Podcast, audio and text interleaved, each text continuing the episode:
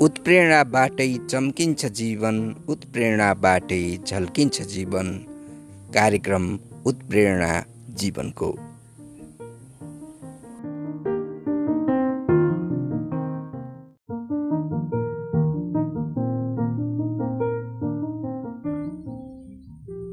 श्रोताहरू स्वागत गर्न चाहन्छु म कार्यक्रम उत्प्रेरणा जीवनकोमा। र आज मैले एउटा उत्प्रेरणात्मक अभिव्यक्ति लिएको छु। अब्राहम लिङ्कनले लेखेको चिठीबाट। अब्राहम लिङ्कनले आफ्नो छोराको प्राध्यापकलाई एउटा चिठी लेखेको थिए जुन एकदमै प्रख्यात छ। अहिले पनि हामी सोसियल मिडियामा युट्युबमा फेसबुकमा भेटाउन सक्छौँ। र यसले एउटा प्राध्यापक अथवा भनौँ एउटा टिचर शिक्षक कस्तो हुनुपर्छ र विद्यार्थीले कस्तो शिक्षा पाउनुपर्छ भन्ने कुरा इङ्कित गरेको देखिन्छ। अब्राहम लिङ्कनले आफ्नो छोराको प्रधानाध्यापक अर्थात् प्रिन्सिपललाई यस्तो लेख्नुभएको थियो। चिठीमा सुनौ। मेरो छोराले के सिकोस्? श्रीमान प्रधानाध्यापकज्यू मेरो छोराले सबै मानिस एकै किसिमका हुँदैनन् भन्ने कुरा सिकोस्। समाजमा दुष्ट मानिसहरू पनि छन् सज्जनहरू पनि छन् स्वार्थी राजनीतिज्ञ पनि छन् भने समर्पित निष्ठावान नेता पनि छन् त्यस्तै शत्रु पनि छन् अनि मित्र पनि छन्। यो कुरा बुझाउन त समय लाग्न नै तैपनि उसलाई परिश्रम गरी कमाएको एक डलर सित्तैमा पाएको पाँच डलरभन्दा बढी मूल्यमान हुन्छ भन्ने कुरा बताइदिनुहोस्।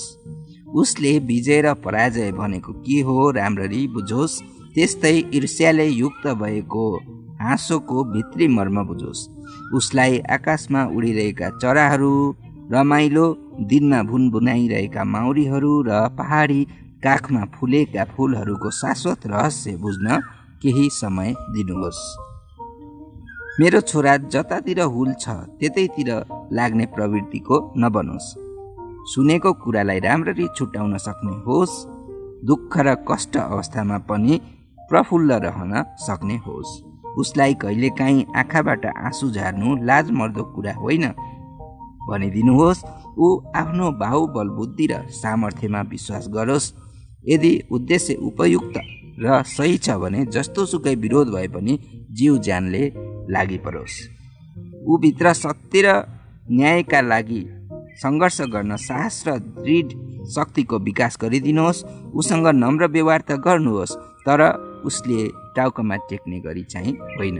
सम्झनुहोस् आगाको लप्काबाट नै फलाम खारिन्छ ऊभित्र साहस र सधैँ केही गरौँ भन्ने भावना भइरहोस्।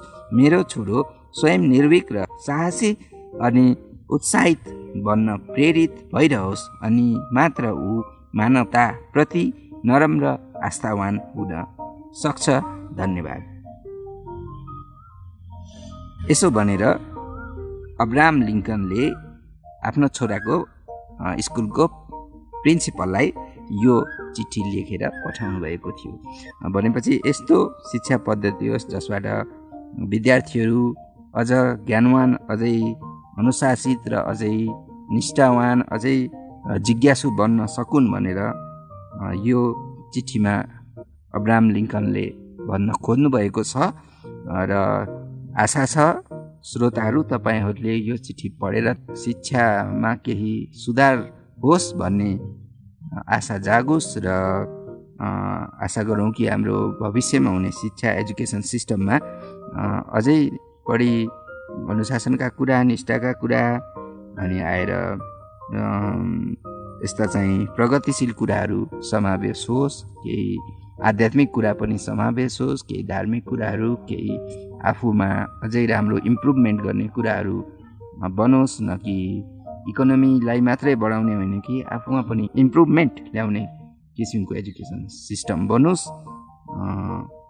भन्दै म अब्राम लिङ्कनको चिठीको बारेमा विश्लेषण पनि यति नै गर्छु र तपाईँहरू पनि आफ्नो स्टाइलले चाहिँ यसलाई चाहिँ विश्लेषण गर्न सक्नुहुन्छ भन्दै आजको यो कार्यक्रम यहीँ सकिन्छ। म विराट पौडेललाई पनि बिदा दिनुहोस्। नमस्ते।